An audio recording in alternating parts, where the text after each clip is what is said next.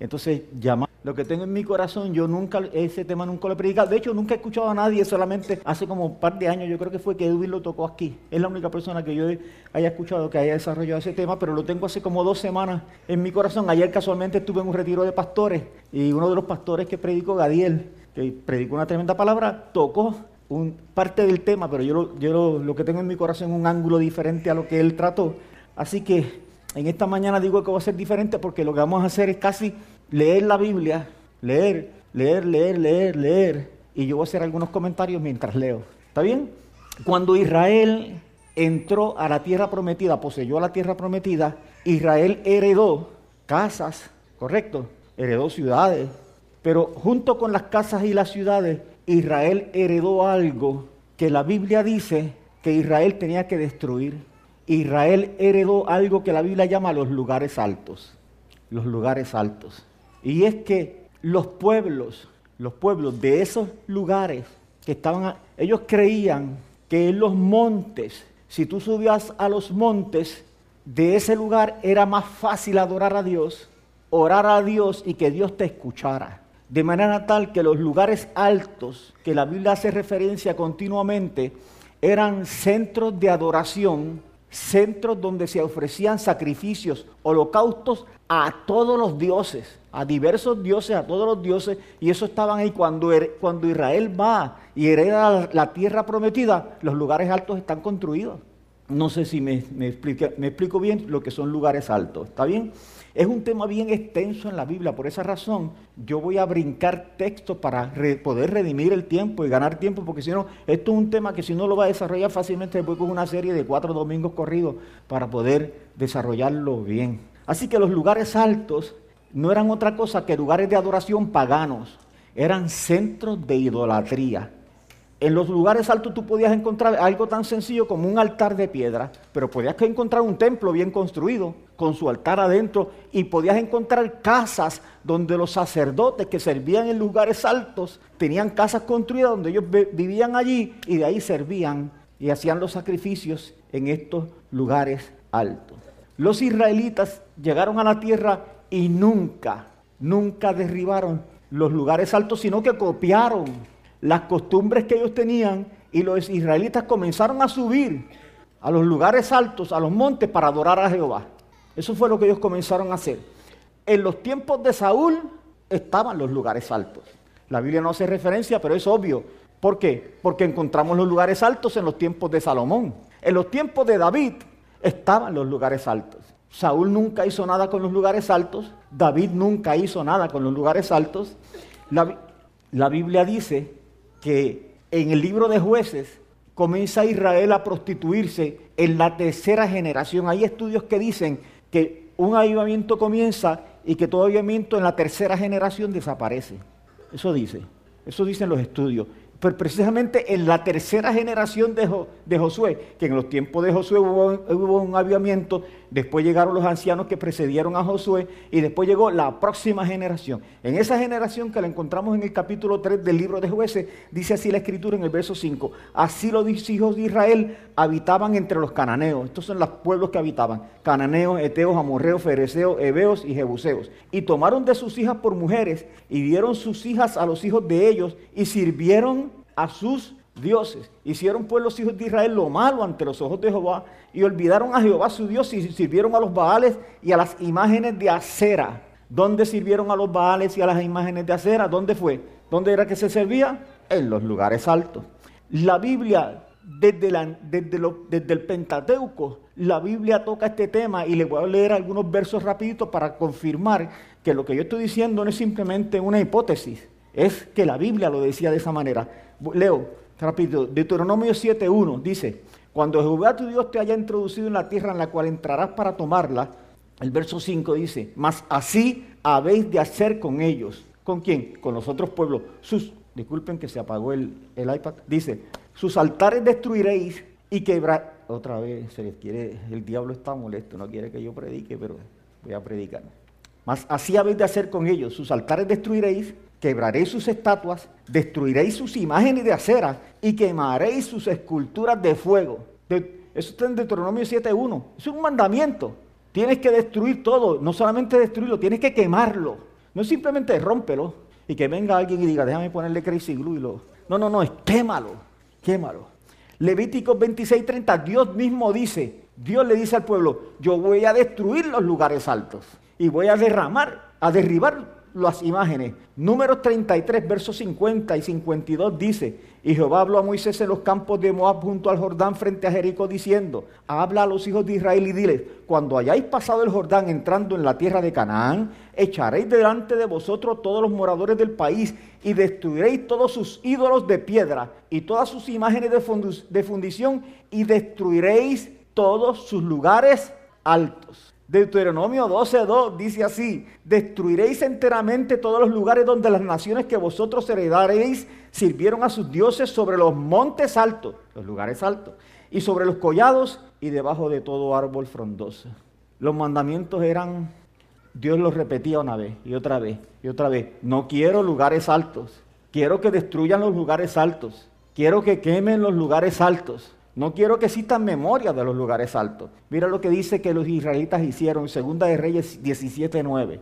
Interesante, Segunda de Reyes 17.9. Dice, y los hijos de Israel hicieron secretamente, secretamente, cosas no rectas contra Jehová su Dios, edificándose lugares altos en todas sus ciudades, donde las torres de los atalayas hasta las ciudades fortificadas.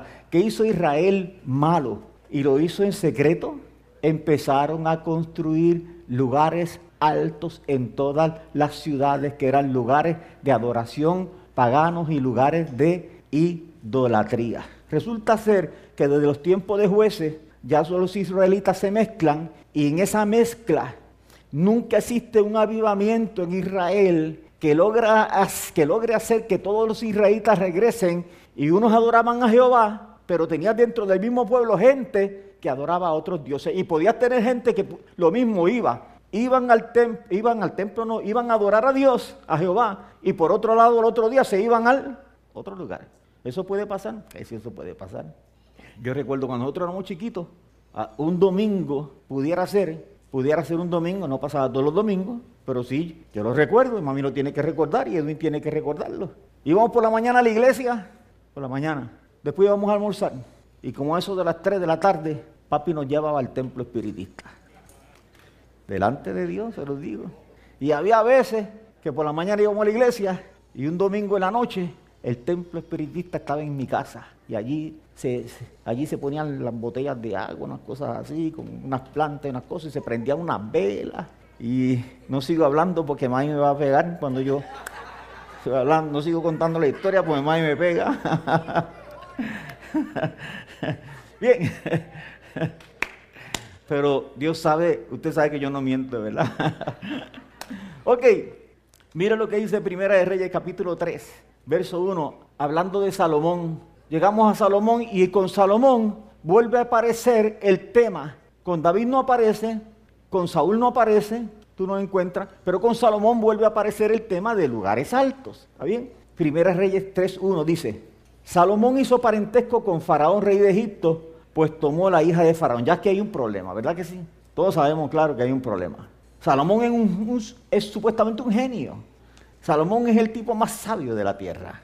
Él sabe que él no debe tomar una mujer extranjera. ¿Ok? Eso es como decir que un cristiano se casa con un impío. La Biblia dice que eso no, no se haga. Estamos bien, ¿verdad? Si ya lo hizo, pues pídale perdón al Señor y ore por el impío o por la impía. Pero aquí la Biblia dice que no se hiciera, Salomón lo hizo. Así que eso me dice a mí que ya Salomón está teniendo algún problemita interno, algún problemita de lo que él estaba hablando de carácter. Y dice, y la trajo a la ciudad de David.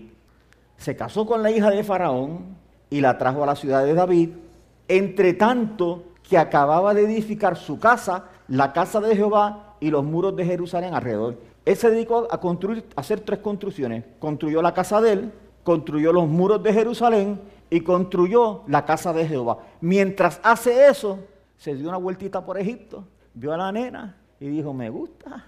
¿Y cuál, es, cuál será el problema? Si yo soy un genio, yo creo que yo puedo lidiar con eso, porque yo soy un...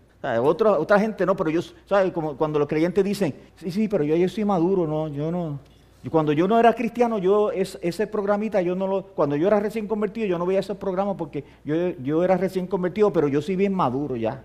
Yo puedo ver eso. Entonces Salomón era bien maduro ya, era un genio y dijo, yo me puedo traer a la hija de Faraón y llevarla para la casa. Y la hija de Faraón se fue a la ciudad de David. ¿Qué usted cree que la hija de Faraón abandonó sus dioses? No, no, no, no. La Biblia dice, enseña que la hija de Faraón se fue a Israel, a la ciudad de David, con sus dioses. Aquí estamos bien, ¿verdad? Y dice el texto, hasta entonces, para esa, hasta entonces significa hasta, hasta antes de construir el templo. Hasta ese momento, el pueblo sacrificaba en los lugares altos. Así que no había templo en Israel antes de construir el templo. ¿Qué hacía Israel? Está confirmando lo que yo estaba diciendo anteriormente, que ellos subían a los montes y adoraban a Jehová. ¿Dónde? En los lugares altos. Ahí adoraban a Jehová. Eso lo hacía todo el mundo, porque no había casa edificada al nombre de Jehová hasta aquellos tiempos. El texto sigue diciendo, mas Salomón amó a Jehová. Miren esto. Salomón amó a Jehová andando en los estatutos de su padre, David. Solamente sacrificaba y quemaba incienso en los lugares altos. Déjeme decirle, esta palabra solamente, que la Biblia de Reina Valera traduce 60, eh, traduce solamente, mire cómo dice la Biblia de las Américas. Salomón amaba al Señor andando en los estatutos de su padre, aunque, aunque sacrificaba y quemaba incienso en los lugares altos. La palabra solamente en el español significa flacura, flaqueza, limitación, aunque, excepto, pero. La mayoría de las versiones de la Biblia, usted lo puede buscar, yo lo hice. Yo, yo leí como 15 Biblias en español, busqué ese verso. La mayoría dice así, Salomón amaba al Señor andando en los estatutos de su padre, David, sin embargo, sin embargo, sacrificaba y quemaba incienso en los lugares altos. Ya Salomón acaba de construir el templo. El templo está construido. El templo tiene un lugar de sacrificios, ¿correcto? Y el templo es una cosa grandiosa lo que Salomón construyó. Así que está el templo para adorar a Dios. Cuando inauguraron el templo, la presencia de Dios fue terrible, que dice que los sacerdotes no podían ministrar, caían al suelo. Así que, y, y la oración que hizo Salomón, que Dios le contestó. Pero Salomón, a pesar de que construyó el templo, por alguna razón Salomón decide seguir haciendo holocaustos y sacrificios, ¿dónde? En los lugares altos. Dios está diciendo, Salomón me amaba a mí. Él caminó en los caminos de su papá David. Sin embargo, sin embargo, por alguna razón el cabezón, por alguna razón el cabezón decidía, a pesar de tener el templo, él decidía subir a los lugares altos para quemar incienso.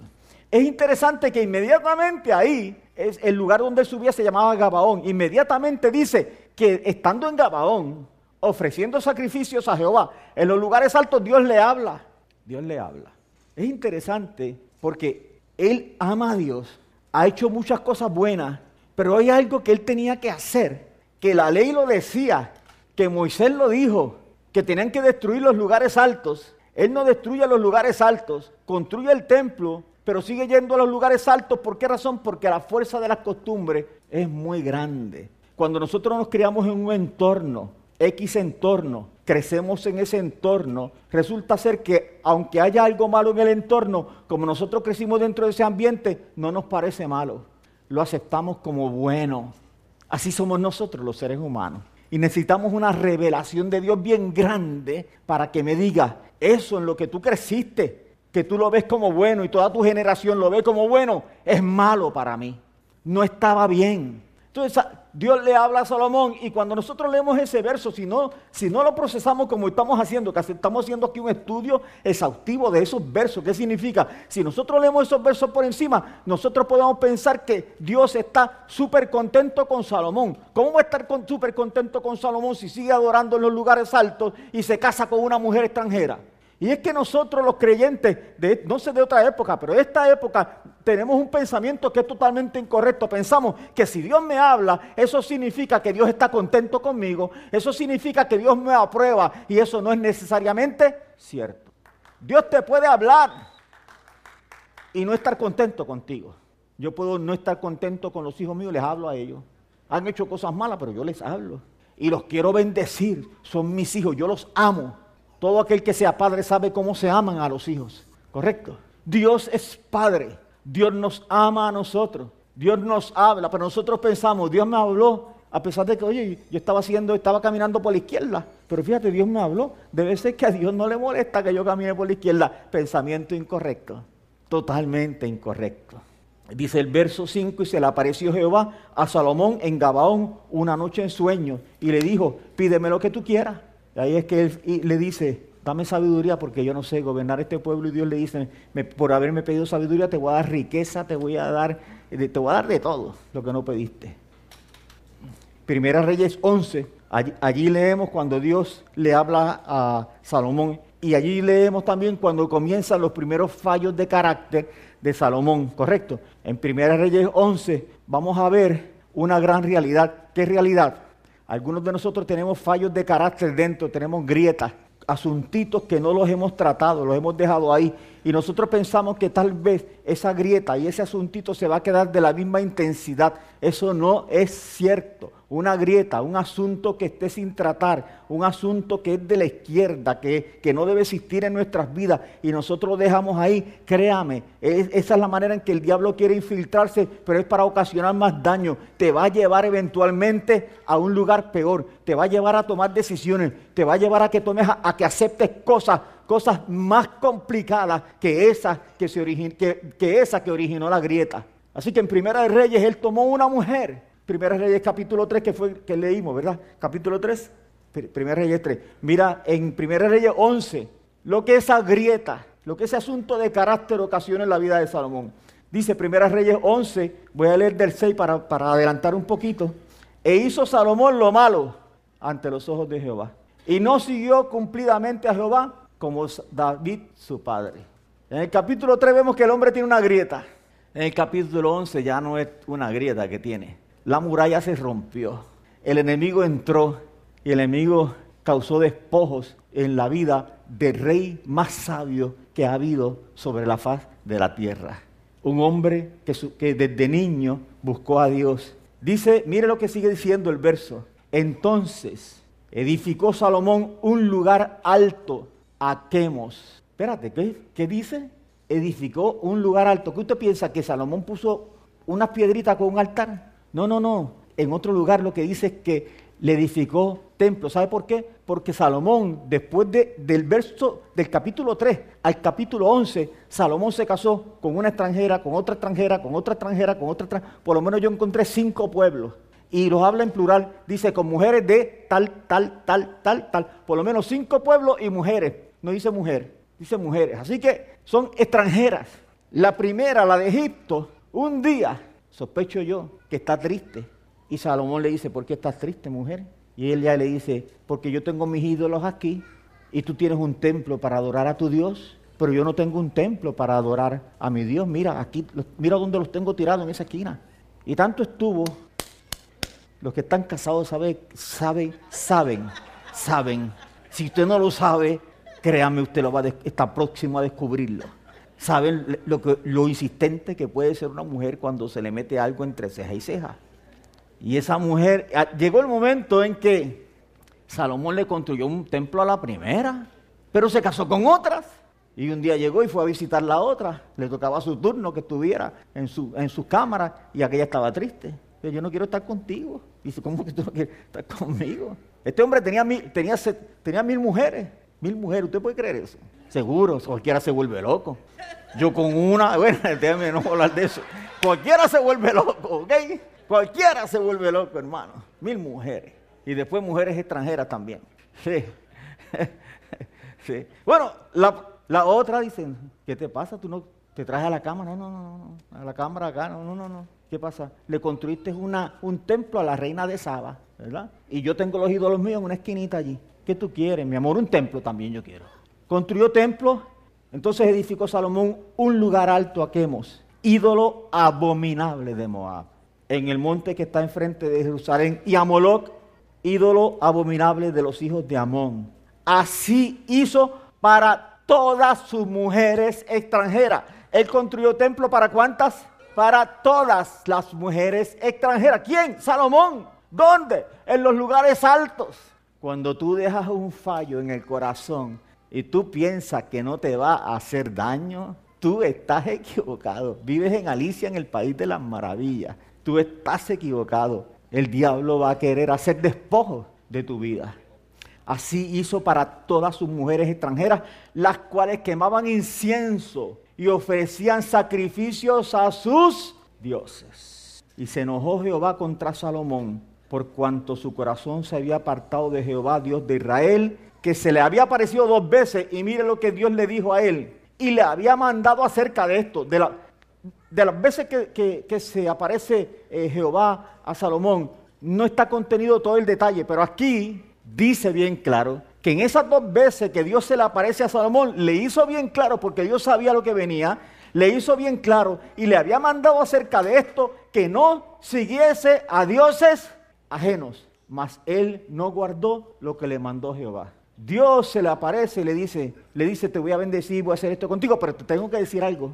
No quiero que sigas a dioses ajenos. Se le vuelve a aparecer Dios y le dice una serie de cosas y le dice, Salomón, yo sé que tú eres un genio, yo sé que tú eres bien sabio, yo sé que tú te la sabes toda, pero te quiero dar un mandamiento. No quiero, no quiero que le sirvas a dioses ajenos.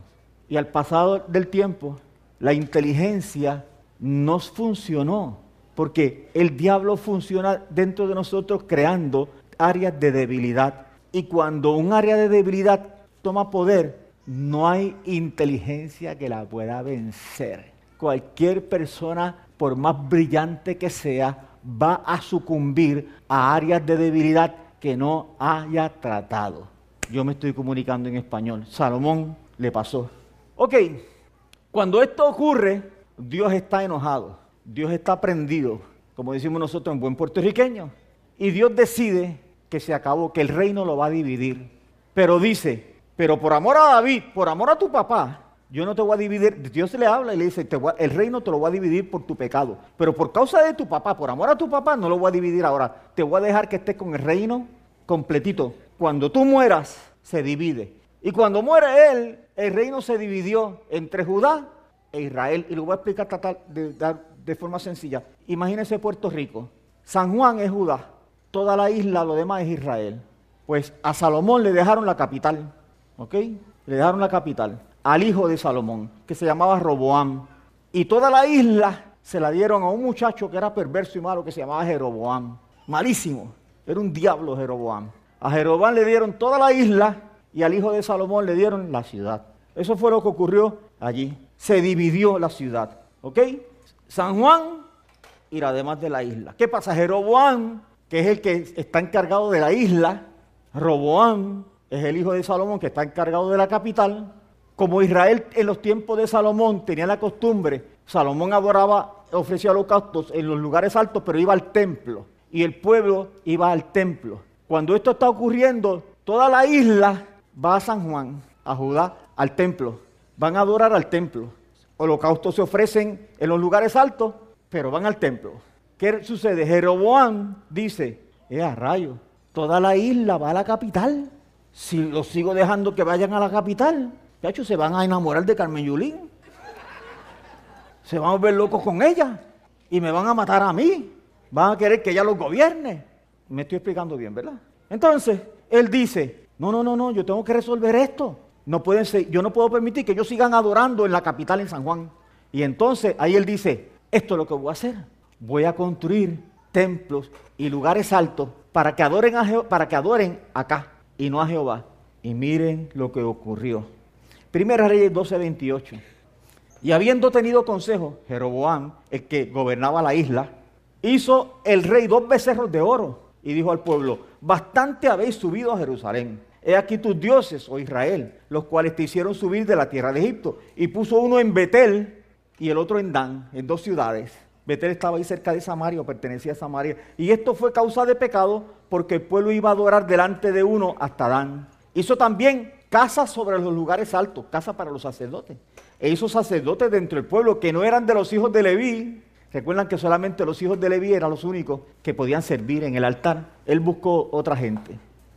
Entonces instituyó Jeroboam fiesta solemne en el mes octavo, a los 15 días del mes. Las fiestas tenían unas fechas específicas y solamente en esa fecha era que se podía dar. Si tú te salías de esa fecha, estaba, no era conforme a la conforme a la fiesta solemne que se celebraba en Judá y sacrificó un altar. E hizo en Betel Así hizo en Betel, ofreciendo sacrificio a los, becerros que había hecho. Ordenó también en Betel sacerdote para los lugares altos que él había fabricado. Esto es lo que hizo Jeroboam. Ahora, cuando Jeroboam hace esto, Dios decide dar una palabra profética de esas palabras extraordinarias que Dios da. Y Dios levantó un profeta que no da el nombre, levanta un profeta de Judá, digamos de la capital, de la descendencia de David, levanta un hombre de Dios que va donde el rey Jeroboam, que es el rey que gobierna Israel, la demás, la isla, que este hombre malo, que eh, levantó esos becerros y levantó altares y puso sacerdotes que no eran. Este profeta va donde el rey y le da esta palabra profética extraordinaria en Primera de Reyes capítulo 13 verso 1. Dice, es aquí un varón de Dios por palabra de Jehová vino de Judá a Betel y estando Jeroboam junto al altar para quemar incienso en el altar que él había construido con los becerros, aquel clamó contra el altar por palabra de Jehová y dijo, altar, altar, así ha dicho Jehová, he aquí que a la casa de David nacerá un hijo llamado Josías, el cual sacrificará sobre ti a los sacerdotes de los lugares altos, que queman sobre ti incienso, y sobre ti quemarán huesos de hombres. Los huesos de hombre era porque era, era un sacrilegio quemar en un altar huesos de hombre, lo hacía abominable, no se podía usar nunca más, aún los dioses extraños, los sacerdotes de los dioses extraños, si se sacrificaba eh, eh, huesos de muerto sobre un altar, no podían usarlo nunca más, aunque lo dejaran el altar eh, intacto. Y aquel mismo día una señal, dio una señal diciendo, esta es la señal de que Jehová ha hablado. He aquí que el altar se quebrará y la ceniza que sobre él está se derramará. Cuando el rey Jeroboam oyó la palabra del varón de Dios que había clamado contra el altar de Betel, extendiendo su mano desde el altar, dijo, prendedle. Mas la mano que había extendido contra él se le secó y no la pudo enderezar. Y el altar se rompió y se derramó la ceniza del altar conforme a la señal que el varón de Dios había dado por la palabra de Jehová. Entonces respondiendo el rey dijo al varón de Dios, te pido que ruegues ante la presencia de Jehová tu Dios y ores por mí para que mi mano me sea restaurada. Y el varón de Dios oró a Jehová y la mano del rey se le restauró y quedó como era antes. Esta profecía que dice que de la descendencia de David van a ser un muchacho que se llama Josías. Te voy a decir cuántos años pasaron desde Jeroboam hasta que llegó Josías. 317 años. Este es el Dios de nosotros. Es el Dios de nosotros que puede lanzar un vistazo hoy y mirar, como yo decía hace poco, 700 años, como Edwin decía hace poco, 2000 años, como estoy diciendo en esta mañana, puede mirar 317 años hacia adelante y decir, dentro de 317 años yo voy a levantar un muchacho. Era un nene, tenía 8 años. Se va a llamar Josías. Él, él va a sacrificar todos los sacerdotes. Él va a destruir todos los lugares altos. Él va a comenzar un avivamiento tan grande en mi pueblo. 317 años transcurrieron hasta que llegó Josías. Si yo te quiero decir en esta mañana, si Dios te lo dijo, Él lo va a cumplir. Si Dios te lo dijo, Él lo va a cumplir. Josías no fue el único rey que buscó a Dios, ¿sabías? Muchos otros reyes buscaron a Dios, pero por alguna razón, reyes que buscaron a Dios, nunca ninguno tocó los lugares altos los dejaron allí. La evidencia bíblica es abrumadora. Y es que, como dije anteriormente, cuando nacemos en un ambiente, aunque algo sea malo, pero nos criamos ahí, de momento, no es malo. Es como la persona que se crió en un ambiente de mentira y viene a Cristo, y ahora está en Cristo, y miente con una facilidad, y tú le dices, estás mintiendo, y te dice, eso está mal, que si está mal, que si está mal. Varias veces he dicho esto, y lo repito, lo que tú toleres hoy de aquello que está mal, lo que tú toleres hoy, tus hijos lo abrazarán. La próxima generación lo va a abrazar. Algunos reyes que buscaron a Dios con buen corazón. Se lo digo rapidito. Primera Reyes 15.9 dice, en el año 20 de Jeroboam, rey de Israel, Asa comenzó a reinar sobre Judá. Reinó 40 años, 41 años en Jerusalén. Hizo lo recto ante los ojos de Jehová como David su padre. Quitó del país los sodomitas, homosexualismo, y quitó todos los ídolos que sus padres habían hecho. También privó a su madre Maaca de ser reina madre porque había hecho un ídolo de acera. O sea, el chamaco era un bravo.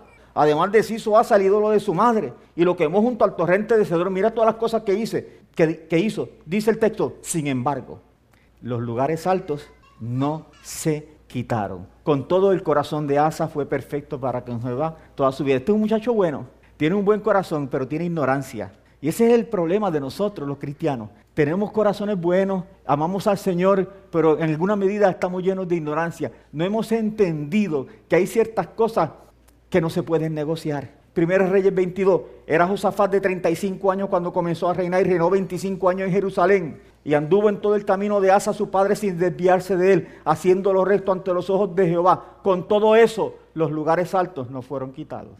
Otro más, espérate, Entonces son gente buena, son gente que está buscando a Dios. Segunda de Reyes 12.1, en el séptimo año de Jehú comenzó a reinar Joás. Reinó 40 años en Jerusalén, el nombre de su madre fue Sibia. Y Joás hizo los restos ante los ojos de Jehová todo el tiempo que le dirigió el sacerdote Joiada. Con todo eso, los lugares altos no se quitaron. Segunda de Reyes 15.1 dice, en el año 27 Jeroboam, rey de Israel, comenzó a reinar a Zarías. Cuando comenzó a reinar era 17 años y 52 años reinó en Jerusalén. Hizo los restos ante los ojos de Jehová conforme a todas las cosas que su padre Amasías había hecho. Con todo eso, los lugares altos no se quitaron. Segunda Reyes 15:32, en el segundo año de Peca, hijo de Remalías, comenzó a reinar Jotán. Cuando comenzó a reinar era de 25 años, reinó 16 años. E hizo los restos ante los ojos de Jehová conforme a todas las cosas que había hecho su padre Usías. Con todo eso, los lugares altos no fueron quitados.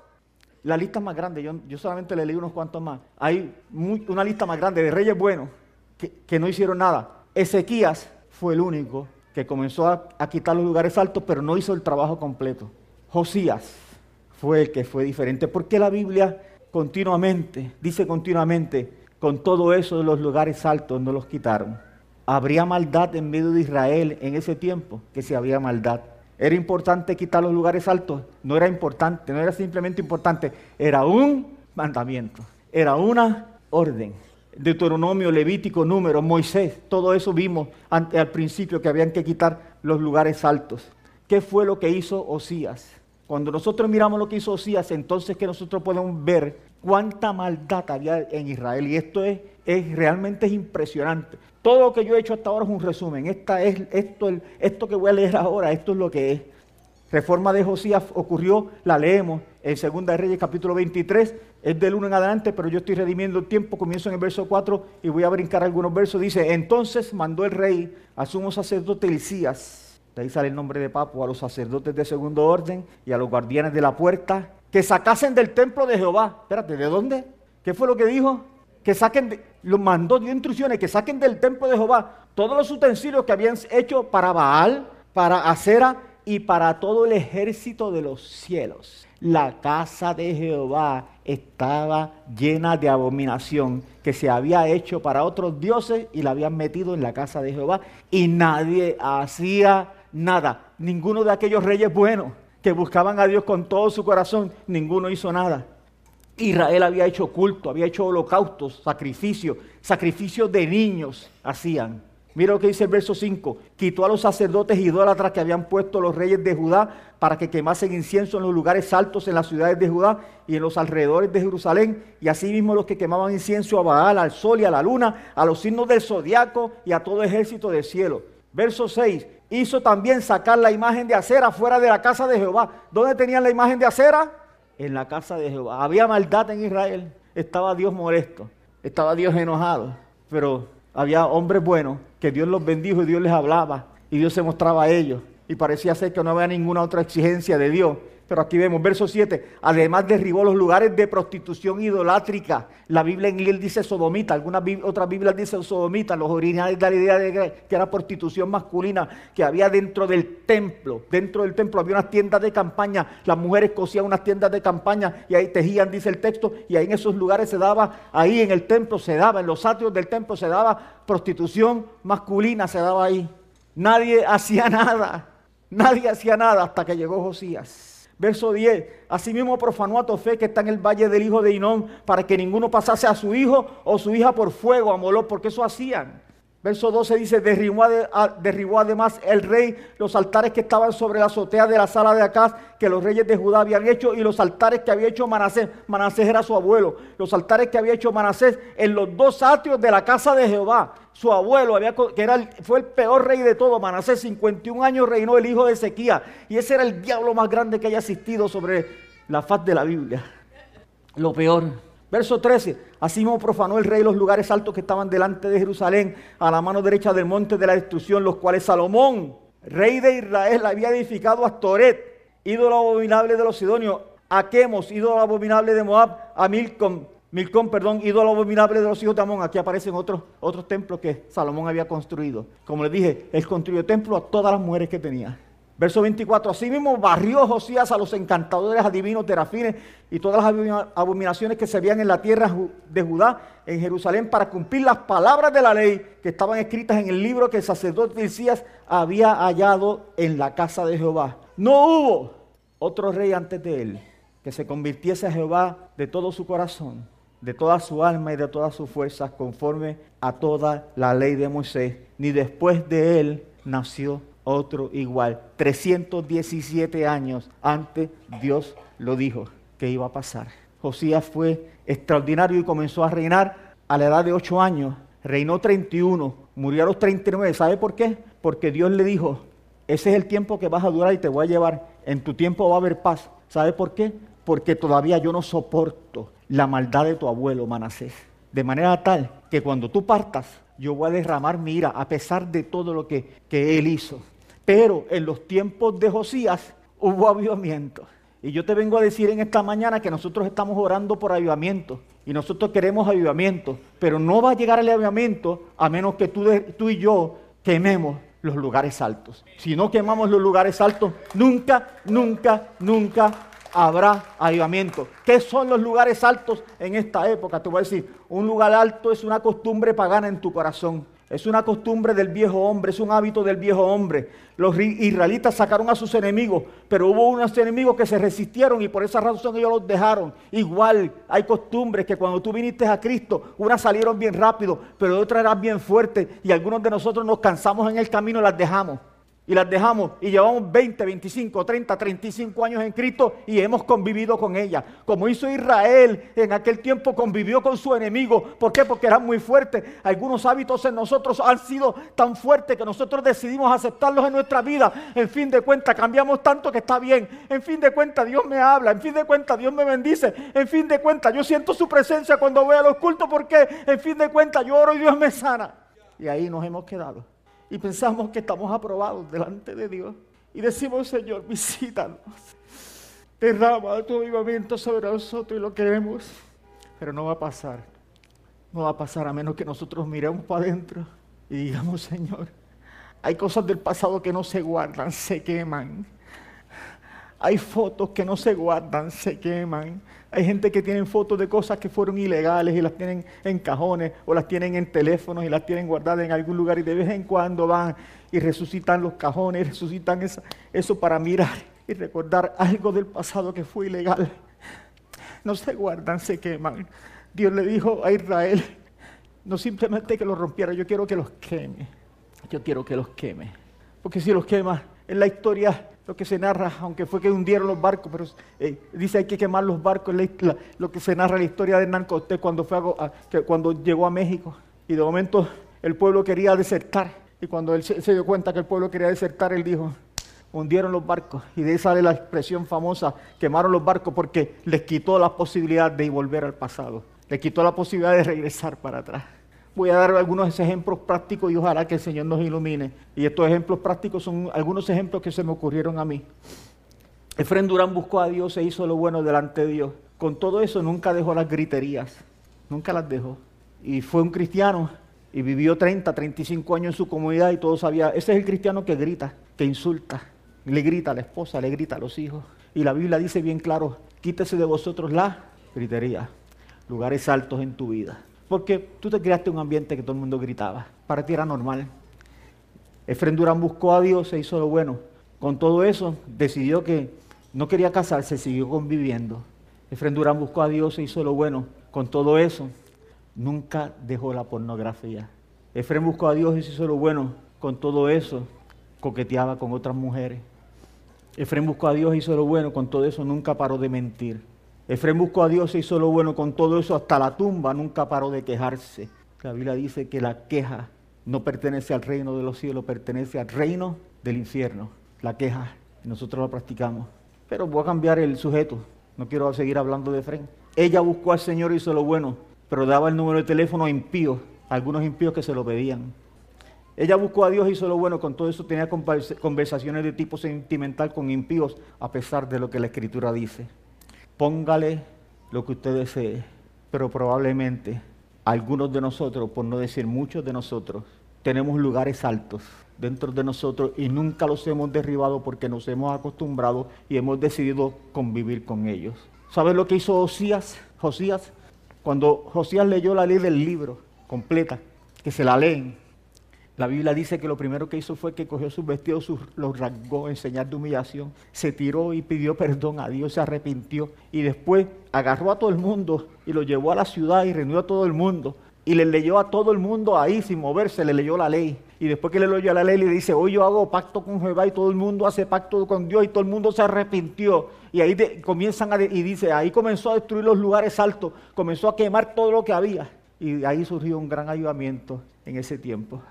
Necesitamos arrepentirnos, necesitamos volver a Dios, necesitamos, necesitamos decirle a Dios, Señor, hoy decido decir no, Señor, hoy, decido pedirte perdón Hoy decido que, que nunca más, nunca más yo voy a tolerar esto que he tolerado. Hoy decido que esta grieta la voy a sellar en el nombre de Jesús. No importa el tiempo que me tarde, yo la voy a sellar en el nombre de Jesús. Lo que está dentro va para afuera y, no vuelve a entrar porque le voy a sellar en el nombre de Jesús. Todos los que quieran pedir perdón al Señor, todos los que quieran tomar una decisión y decir, Señor, Señor, hoy, quemo los lugares altos, yo te invito a que vengas aquí todo lo que quieran, el que no quiera, esto es una decisión personal. Se supone que si usted escucha su palabra, diga, Señor, aquí estamos. Los logré son las 12. Wow. Bendito el nombre de Jesús. Bendito el nombre de Jesús. No basta con amar al Señor. No basta con amar al Señor y adorarle. Necesitamos volver a su palabra Necesitamos volver a la escritura, un mensaje que predicó hace como tres años ya de la que un viernes. La necesidad de volver a la palabra, nunca se me olvida. La gran necesidad que teníamos, cómo la palabra sostuvo la vida de ella durante tantos años, en medio de las crisis que ella vivió. Un testimonio extraordinario. A mí nunca se me olvidó esa palabra. Necesitamos volver a la escritura porque es la escritura la que saca la ignorancia de mí. Es la escritura, mi pueblo pereció por, por, causa de la ignorancia. Es la escritura la que me va a decir a mí, hey Efren, eso no está bien, eso que tú estás haciendo está mal, eso que haces en tu trabajo está mal. Esa conversación que tuviste es una conversación ilegal, tú no debes tener, debes arrepentirte, pedir perdón y nunca más volver a tenerla. Esa mirada que lanzaste es una mirada ilegal, tú nunca debes practicar eso. Eso pertenece al hombre viejo, eso no pertenece a quien tú eres hoy. Yo te invito a que hables con él y le digas un momento al Señor, Señor te pido perdón y, y hables de tus propias decisiones.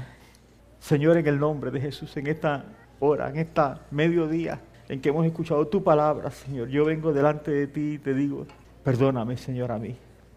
Esta palabra antes que para mis hermanos es para mí, antes que para ellos, Señor, es para mí. Esta palabra no nace de que, de que yo quise predicar algo bonito hoy. No, no, no, no. Hace semanas que tú estás tratando conmigo sobre esta palabra, Señor. Y yo he estado ahí delante de ti diciéndote, Señor, yo necesito quemar los lugares altos en la vida mía. Yo necesito pedirte perdón, yo necesito humillarme delante de ti, yo necesito decir, no quiero convivir con ellos nunca más, Señor. Yo quiero vivir una vida limpia delante de ti, Señor. Levantar manos, como dice tu palabra, manos limpias delante de ti. Y dedicar los días que me queden, Señor, para vivir para ti, para servirte, para adorarte, para honrarte para llevar tu nombre y llevar gloria a tu nombre todos los días de mi vida, Señor. Queremos avivamiento en este lugar, pero sabemos que no va a llegar, Señor, a menos que nosotros vivamos humillados, arrepentidos delante de ti, Señor. Daniel era santo y, te pidió perdón. Josué era santo y te pidió perdón tantos otros, Señor, santos te han pedido perdón, Señor, porque se han metido en medio del pueblo, Señor. Y yo no vengo como alguien limpio, Señor, a pedir perdón por el pueblo. Yo, yo vengo como alguien que tiene las manos sucias, Señor, y que necesito, Señor, como que, que tú vengas, Señor, como Isaías, Señor, y pases el carbón encendido por mis labios y, quiten, y me digas, tu culpa ha sido quitada, eres limpio. Señor, y que tú me y poder escuchar la voz tuya que, me diga, vete y no peques más, no lo vuelvas a hacer. Señor, gracias por la redención, gracias por, la, por el perdón, gracias por la liberación, Señor. Gracias porque la gracia tuya es suficiente para limpiarnos. Gracias porque yo puedo acercarme confiadamente ante tu trono, Señor. Y yo oro para que tú bendigas a mis hermanos y oro para que tú derrames de tu Espíritu Santo sobre nuestras vidas en humillación, en arrepentimiento, Señor, y un viento recio de tu Espíritu Espíritu se derrame sobre nuestras vidas y comience una nueva temporada en nuestros corazones, en nuestros hogares y en este lugar. Cada vez que nos reunamos, comience, Señor, un viento recio de tu Espíritu, un rugido del león de Judá que arrope nuestro, de este lugar, Padre Santo, nuestras vidas y sigamos siendo transformados y la gente que llegue nueva igualmente puedan escuchar y puedan experimentar sobre sus vidas, Señor, el soplo de tu Espíritu, el viento recio que transforma, que cambia, que rompe, Señor eterno, conductas que son incorrectas, Padre, en esta mañana. Así estamos orando en el nombre de Jesús.